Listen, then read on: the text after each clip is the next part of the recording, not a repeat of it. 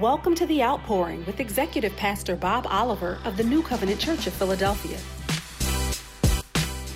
Over the last couple of years, we've been through a lot. And 2021 was supposed to be the year that is over, that we rebound. We were happy to see 2020 leave, and it was tough. But in 2021, we still have time on the clock on the calendar. And there have been 18 catastrophes that the cost of restoration is 1 billion or greater. 18, that's more than 2020. That's on top of the pandemic, fires, so many thousands of acres. We might be up to a million acres that have burned, fire. We've had hurricane, fire and water all over the earth, earthquakes, political uprisings. The world has gone through and seen much, and we've seen much. Now that is on top of a pandemic. In the pandemic, I want to just take a moment and tell you my theology of COVID. I didn't read this in a book, so you can't fact check it. But you have the Spirit of God, and you'll know if what I say is so. The first thing is COVID is a virus. Do we all agree on that? And a virus is a living organism. A virus is a living organism. And everything, Janine, that's living comes from God. Everything that's living, seen and unseen, comes from God. That's basic theology. Are we together so far? And when viruses, like everything else that God made, were created, Bishop Granham, it was good.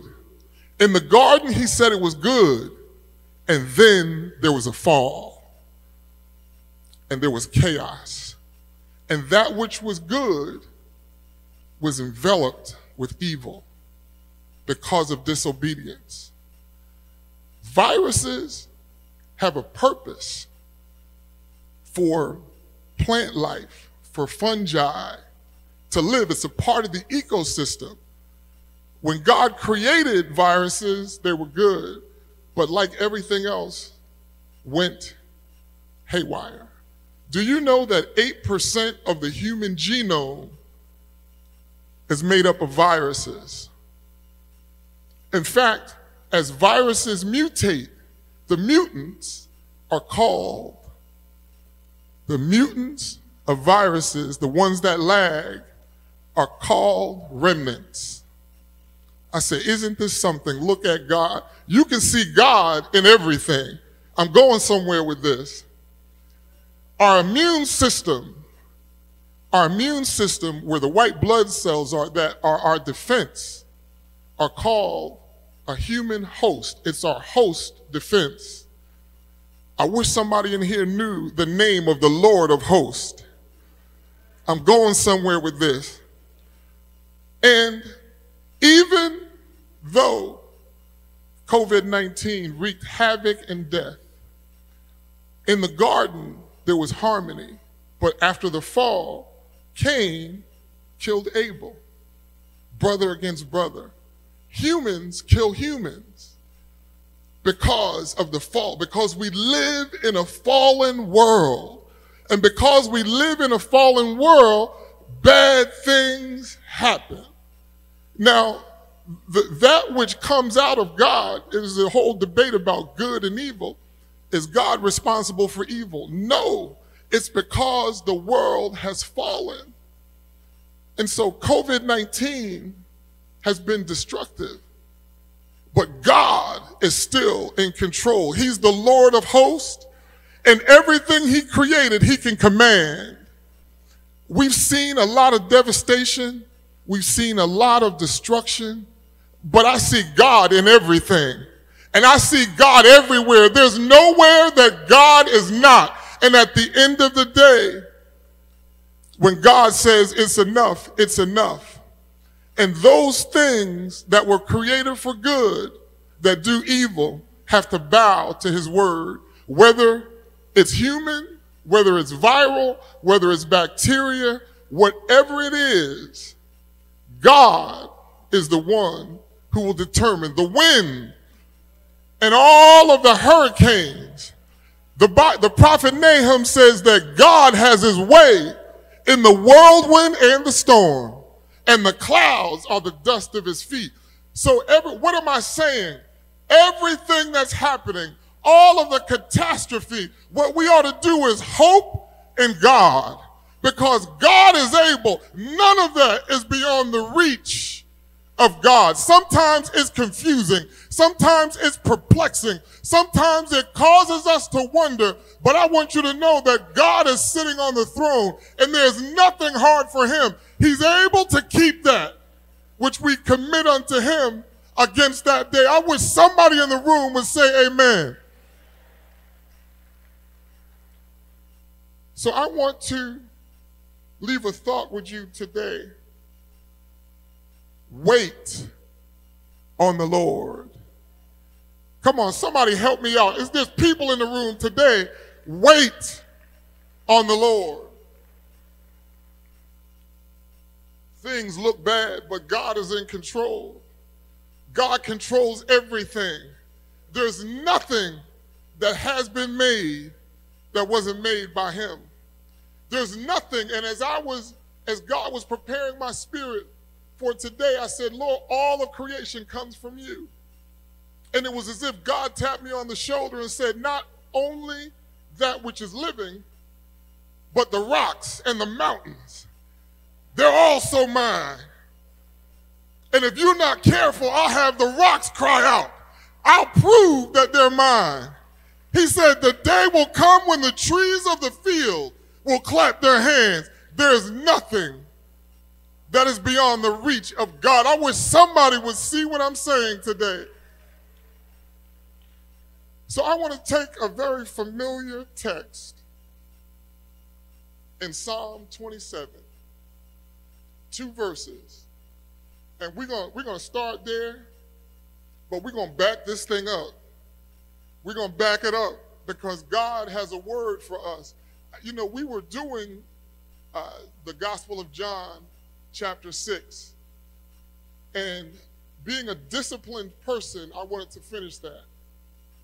What I call discipline, God calls disobedience if I don't do what he says. So we'll finish John 6, but today this is the fresh word that God has gave, given. I'll take obedience over discipline anytime. How about you? Psalm 27, 13, and 14, it reads, I would have lost heart unless I had believed that I would see the goodness of the Lord in the land of the living. Some people are waiting to see his goodness in the sweet by and by. But David said, I would have lost heart unless I believed that I would see the goodness of the Lord in the land of the living. I want you to know, in spite of the, the pandemic, in spite of the earthquakes, in spite of the fires, in spite of the floods, in spite of the murders, God is good. God is good, and He wants you to see His goodness lest you become discouraged, lest you give up hope, lest you faint. And then David goes on to say, Wait on the Lord, be of good courage and he shall strengthen your heart. Wait, I say, on the Lord. David is like, I don't think you heard me. Wait, I say, on the Lord. What I love about this particular psalm is the first half and the second half are completely different. David goes from contemplation and even being consumed by the things that his enemies are doing. But by the time he gets here, he begins to focus on God. God wants somebody to focus on him. The floods and the fires and the pandemic are all real, but God is still good. Seeing his goodness, even in all that, causes our heart to be stout. Your heart will not faint when you focus on the goodness of God. And I want I don't want you to miss this. David didn't say, I would have fainted unless I see or saw the goodness of the Lord. He said, unless I had believed. Unless I had believed. There's something about the kingdom of God that's different than the kingdoms of this world. David said, The thing that caused me to begin to rejoice, even though nothing around me changed, when I believed that I would see his goodness, it changed his attitude. It lifted me up. In the midst of everything, my enemies and my foes were still all around me. But when I believed I would see his goodness, he strengthened my heart. All of a sudden, this heart that was ready to faint, this heart that was ready to give up, this heart that was hopeless received an infusion of hope. There's something about believing that causes us to take our eyes off the things that trouble us, the things that cause us to worry. I want you to know God is sitting in heaven saying, Children, if you have enough time to worry, you have enough time to pray. You ought to pray instead of worry. He said, Did not tell you not to worry. What will worrying do? Will worry add one hair to your head? Will worry add one inch to your height? If worrying would add hair to your head, I would have more hair. It won't, it don't work. But I want you to know that God is good and the goodness of God is all around us. The devil wants us to focus on all the things that are going wrong, all the catastrophic stuff. The media is feeding it to us daily. We talk to one another about it. We reinforce it. I want you to know that God is saying, wait on him. And David gives us great instruction. He said, I would have fainted if I didn't believe that I would see the goodness of the Lord, not in the sweet by and by, but in the land of the living. And he believed it before he saw it, because in the kingdom, believing is seeing. And, and I'm not talking about blind faith. God told me as I was driving here this morning, tell my people I'm not talking, faith is not blind. Faith is not blind. Faith has substance. Faith and it has evidence. Faith is the substance of things hoped for. That's why the devil wants us to be hopeless, without hope. Because if I don't have hope, I can't have faith. Hope is wrapped up in faith. Faith is the substance of things hoped for.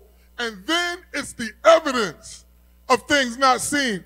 David was able to believe and have a strengthened heart because there was evidence. He saw the goodness of God. Let me try to make this plain. There was a time when Paul was shipwrecked. They were on the sea for two weeks, 14 days, the Bible said. They had not seen the sun. They were taken on water. And the people had not eaten. They were fasting not because of religious reasons. They were afraid. They thought they were going to die any minute. Didn't sleep, didn't eat for two weeks. Paul gave them a word. He said, I want you to be of good courage. The angel of the Lord stood by me tonight. And he said, Paul, not one life is going to be lost. Paul told them that. So a good word is a good thing, but it's not evidence. So the people still didn't eat. They didn't do anything, Pastor O. They were still afraid. But then Paul did something. And see, God is trying to instruct us as to what we could do so that people around us, when times of trouble, they can see his goodness. Paul took the bread, he blessed it, and he started eating. When they saw Paul was in the same condition as them, but he ate, it said the people took heart and they began to eat. Saying it wasn't enough. But when Paul demonstrated his faith, they saw the evidence of his faith and they began to eat. Somebody needs to see evidence. They need to see evidence of the goodness of God in these times when calamity is all around us, when disaster is everywhere, when things seem to go from bad to worse, I want you to know that God is still good. His goodness is still shining. Can you see his goodness in the dark days? David in the same psalm said, The Lord is my light and my salvation. He is my light. That's the only time in scripture where the name of God is invoked as light. The Lord is my light. I'm in a dark place, but the Lord is my light.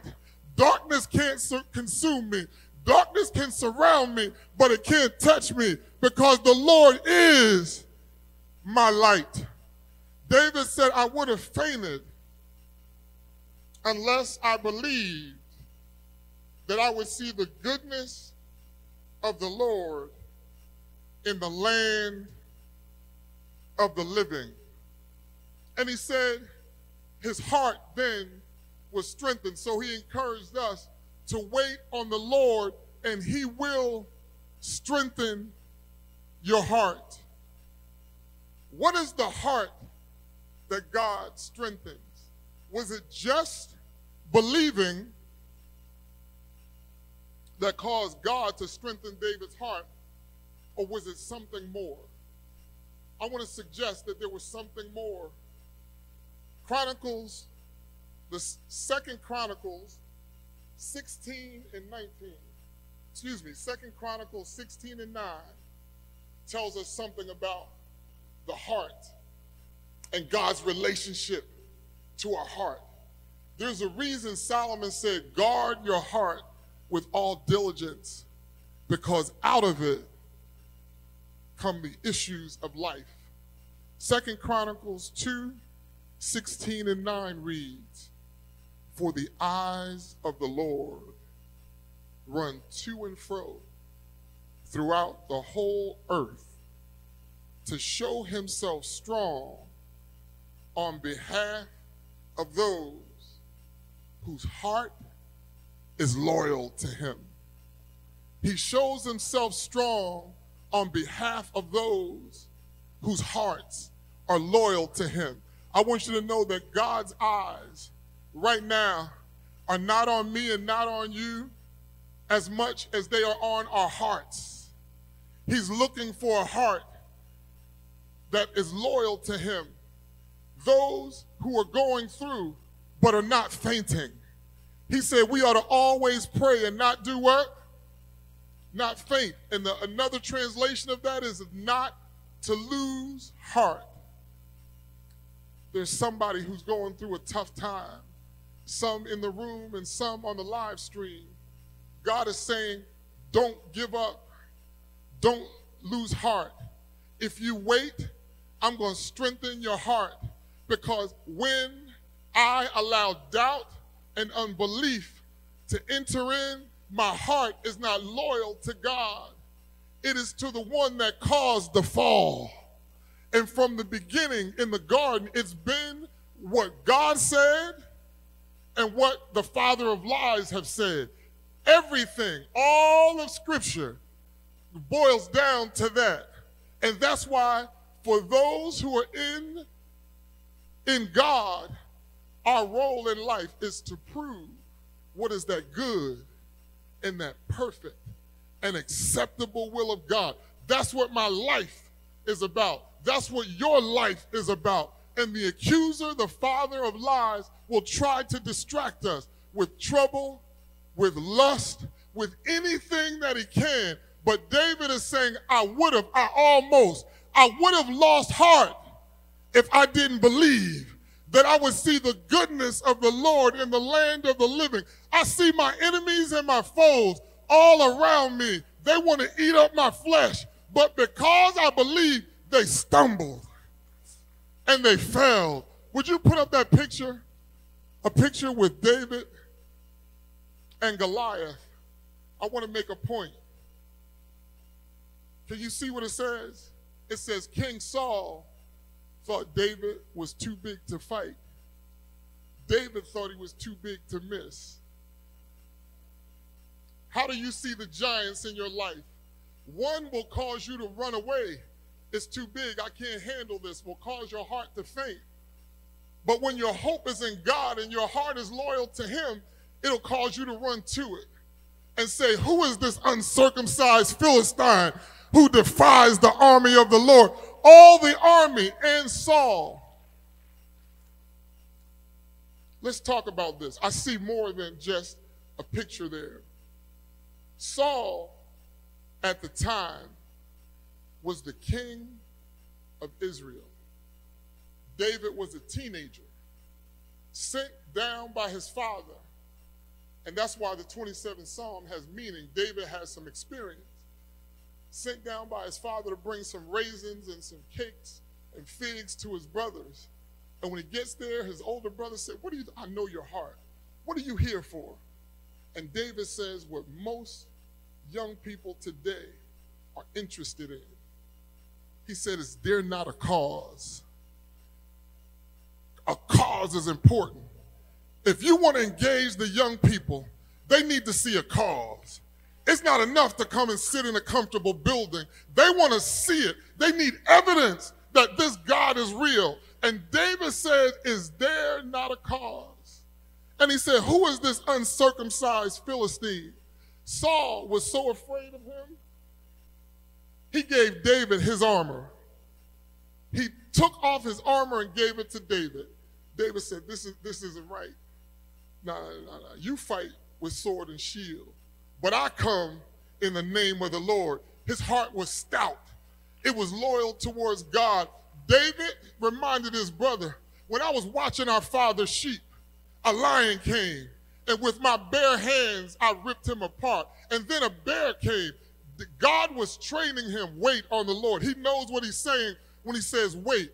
Saul anointed him as king when he was 17 years old. He didn't ascend to the throne until he was 34. It took the years of his life at that time to get there. I want to say to somebody, wait on the Lord. I know you think it's taking long. I know you think that the, the clock is ticking, but God knows what he's doing. Wait, I say, on the Lord, and he shall strengthen your heart. Saul and David represent two kingdoms. Put, put it back up. Be patient with me. Wait, I say. Saul was appointed, David was anointed.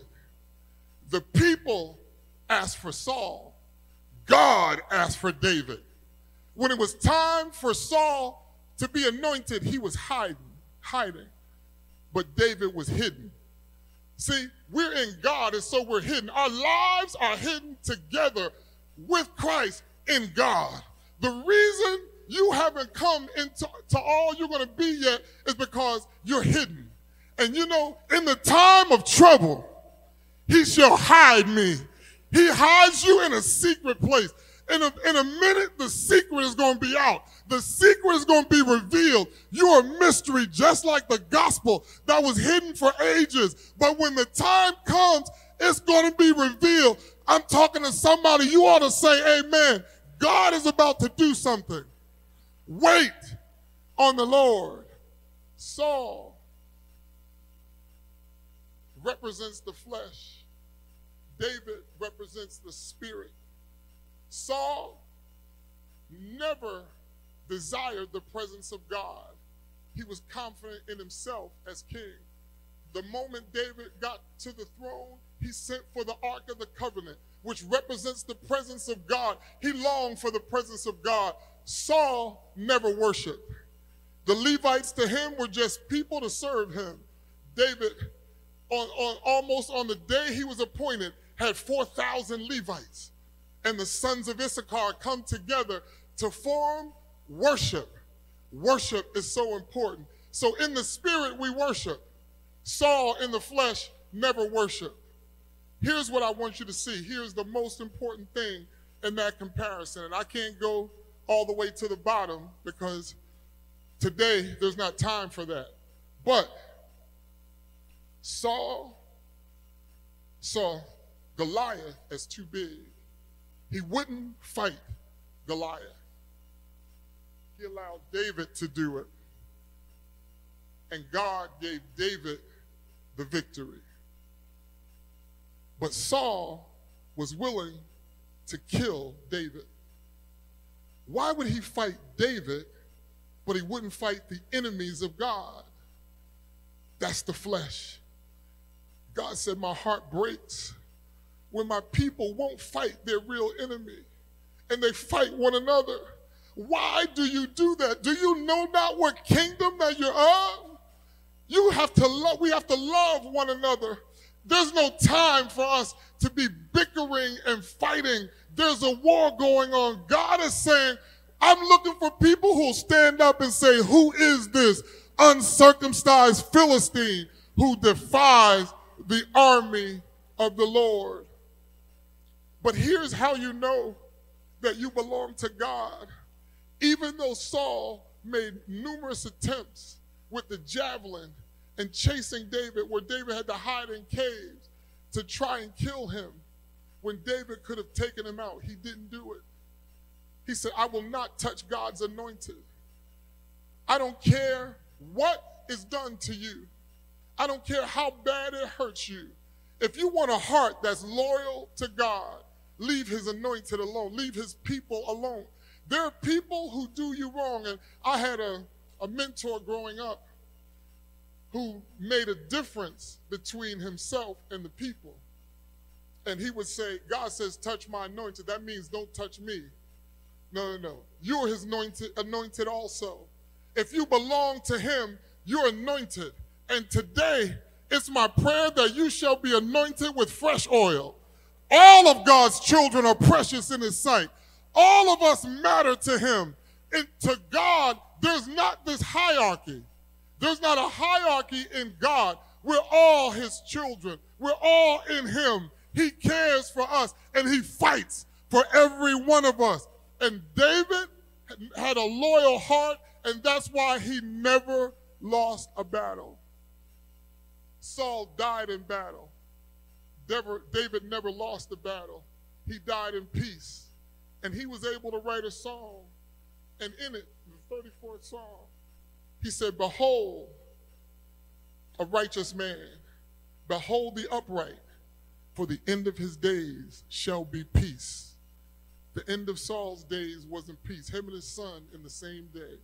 Sons perished because he was of the flesh and because he relied on himself rather than relying on the living God.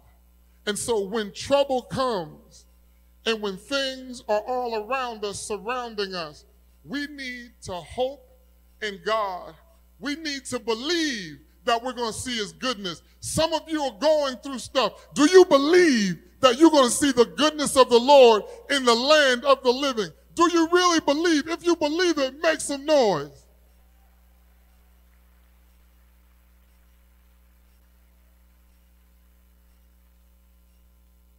So now let's back it up a little bit. Let's go to Psalm 27, verses 4 through 6.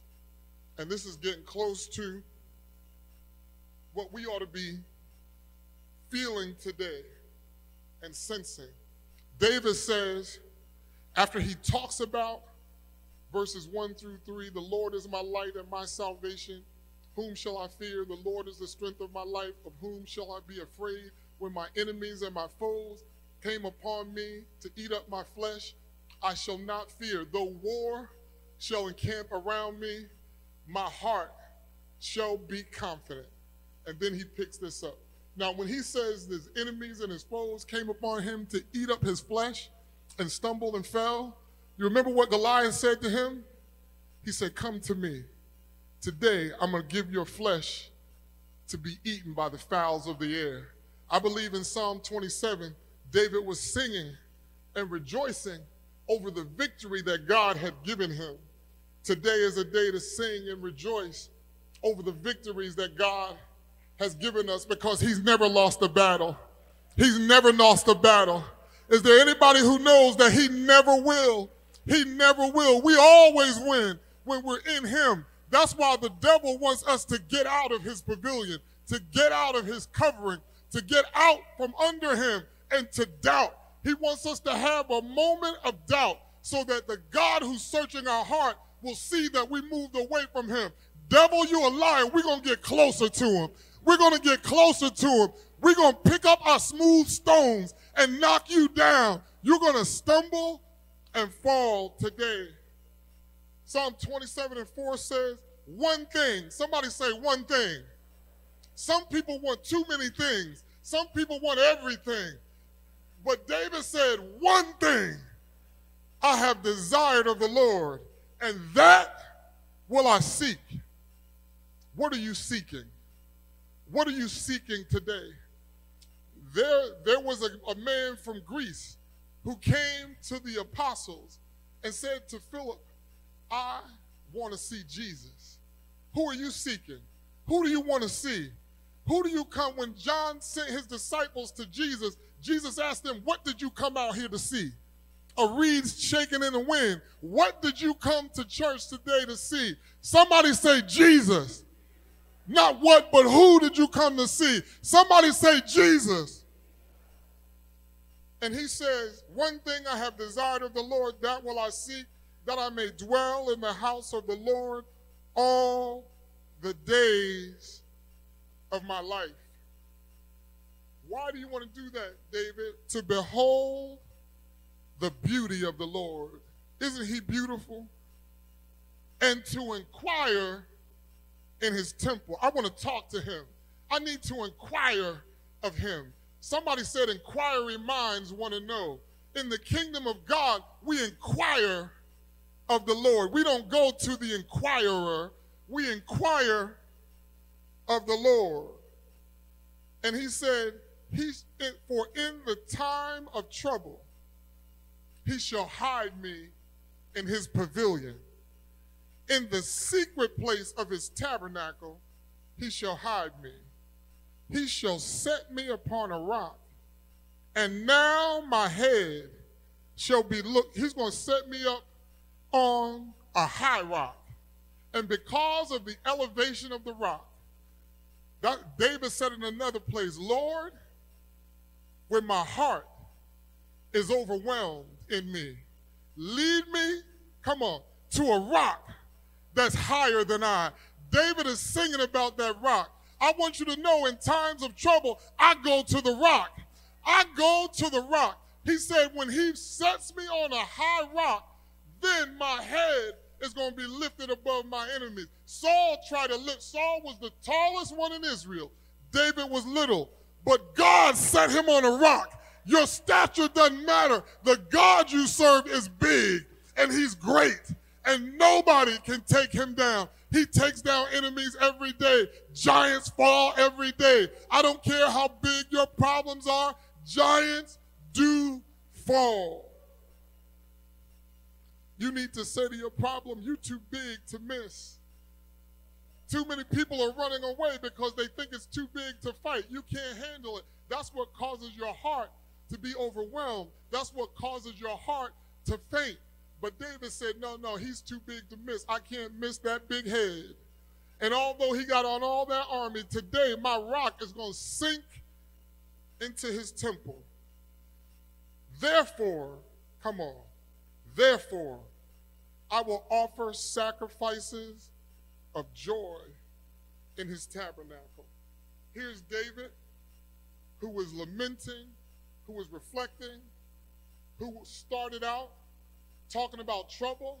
Now he's talking about joy.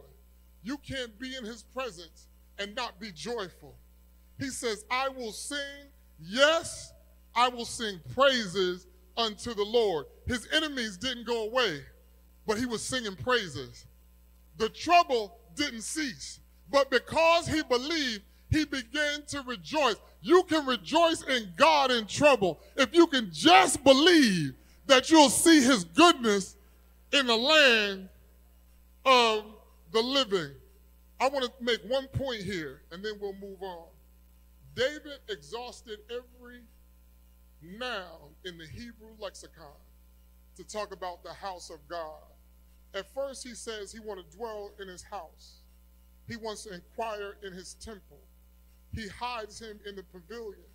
And he talks about the secret, the, the secret place of his tabernacle all of those are different structures. There's not one place that we can meet God. But I want to point out one because we've just been in a place like that his pavilion. The pavilion is not the house. The pavilion is always outside of the house and it's open air, has a roof but no walls. Pavilions are most commonly in parks. There are pavilions in parks. And maybe in your personal residence, you have a type of pavilion called a gazebo.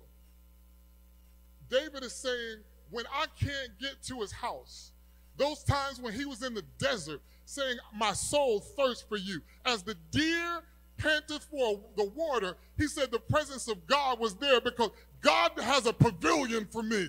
I want you to know, even though we haven't been here since March of 2020, I hope somebody has been in the pavilion. The pavilion is where he hides us in trouble. And God knows we were in trouble. In the time of trouble, he hides us in the pavilion. And that's why in the beginning of the pandemic, we, we, we started to run into Isaiah where it says, Shut, tell my people to go into the house and shut the door. Come on, somebody, for a while until my wrath has passed. So the fact that we've been away doesn't mean that we haven't been with God. Because there's the house, there's the temple, there's the tabernacle, but there's also a pavilion. I want you to know when I leave here, I'm going back to the pavilion. God is with, with us all the time. We just have to know him. We have to seek him. We have to desire him. And in the time of trouble, he'll hide you in the pavilion. It's amazing that a pavilion deep could be a secret place. It's open air. But we're hidden in God. Your enemies can't get at you when you're in, in him. They can see you, but they can't touch you. They can hate you, but they can't touch you. They can be angry with you, but they can't touch you. That's why we want to keep our, our hearts, Mother Lockett, loyal to Him because His eyes are going to and fro in the whole earth, seek to show Himself strong to them whose hearts are loyal to them. How many of you want God to show himself strong in you? How many of you want him to show himself strong in your affairs and in your life? I want to leave three practical things with those who struggle with worry, with a loss of hope, with being consumed with all the stuff that's going on. And I talked about the macro things. But there are micro things that happen in our lives. And it seems like so many people, almost everyone that I talk to in an intimate way, is having a tough time, no matter what their status. They present themselves a certain way, and when you talk to them, I'm having a difficult season, personally and professionally. I'm having a hard time. Relationships are fractured, hearts are broken, offenses everywhere. What do you do when you're surrounded by all of those things? The first, the first thing for those taking notes, pray. David, this is a psalm, so he was singing, but he talked about inquiring of the Lord. And you watch David's life when, when Ziklag burned with fire and his children were gone and everybody turned against him. They wanted to stone him with stones. He said, Lord, what shall I do? The Bible says David encouraged himself in the Lord. There are times that you don't, you don't, it's not time to call your prayer partner. There are seasons God's saying, if you trust me, encourage yourself, speak over yourself, and talk to me. I see your troubles. I want to help you. I'm waiting for you to come to me. I got the answer. I'm waiting. Wait, I say, on the Lord, and he shall strengthen your heart. And so pray. If you have enough time to worry, you have enough time to pray.